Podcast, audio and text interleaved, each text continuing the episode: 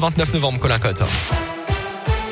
Et à la une de l'actualité ce matin, cette bonne nouvelle pour les poids lourds. Ils peuvent de nouveau emprunter l'autoroute A40 dans l'un dans le sens Mâcon-Genève en respectant une limitation de 70 km heure maximum. A indiqué ce matin la préfecture de l'Ain. La neige qui perturbe quand même la circulation, notamment sur le réseau secondaire dans l'un sur les secteurs du Revermont et du Haut-Budget. La préfecture recommande aux conducteurs de ces véhicules d'inviter donc ce réseau secondaire par mesure de précaution. Les transports scolaires dans ces deux zones pourrait également être perturbé une bonne partie de la journée. Le département de l'Inde qui est toujours placé en alerte orange, neige et verglas jusqu'à cet après-midi par Météo France. Les conditions météo euh, qui ont été plus mauvaises que les prévisions ne le laissaient présager, indiqué la nuit dernière à la préfecture. Euh, depuis le 1er novembre, tous les automobilistes doivent être équipés de pneus neige ou de chaînes dans la moitié est du département de l'Ain. Une obligation, mais sans aucune sanction jusqu'à l'hiver 2022, a précisé il y a quelques semaines le gouvernement. À retenir dans l'actualité également cet accident de la route hier soir à Mâcon. Trois véhicules impliqués selon le JSL. L'un d'eux aurait d'abord percuté un second par l'arrière d'après les premiers éléments.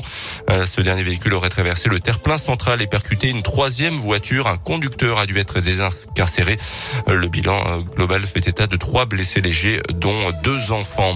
Dans l'actu également, l'inquiétude qui grandit en France sur la présence du variant Omicron de la Covid-19. Au moins huit cas possibles détectés pour l'instant dans le pays selon les chiffres du ministère de la Santé. Les malades ont tous voyagé en Afrique australe ces deux dernières semaines.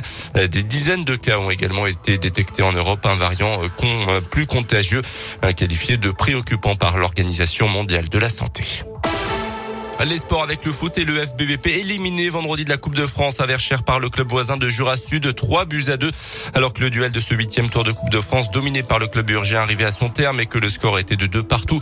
On s'approchait des tirs au but. Au bout du suspense, Jura Sud s'est donc offert la qualif en 32e de finale, même si cette compétition n'était pas l'objectif principal du club bressan.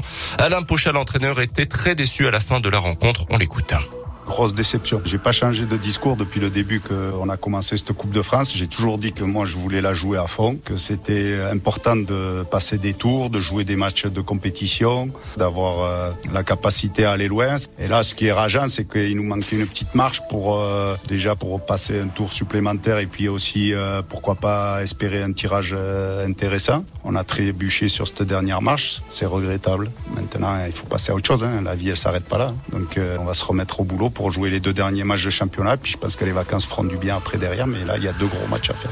Le prochain match vendredi, un déplacement sur le terrain du Red Star. Et puis un grand bravo à Simon Détieux, le biathlète de l'Ain, a parfaitement géré la première étape de Coupe du Monde à Ostersund en Suède ce week-end. Cinquième du sprint hier, troisième sur l'individuel samedi. Il est leader actuellement du classement général.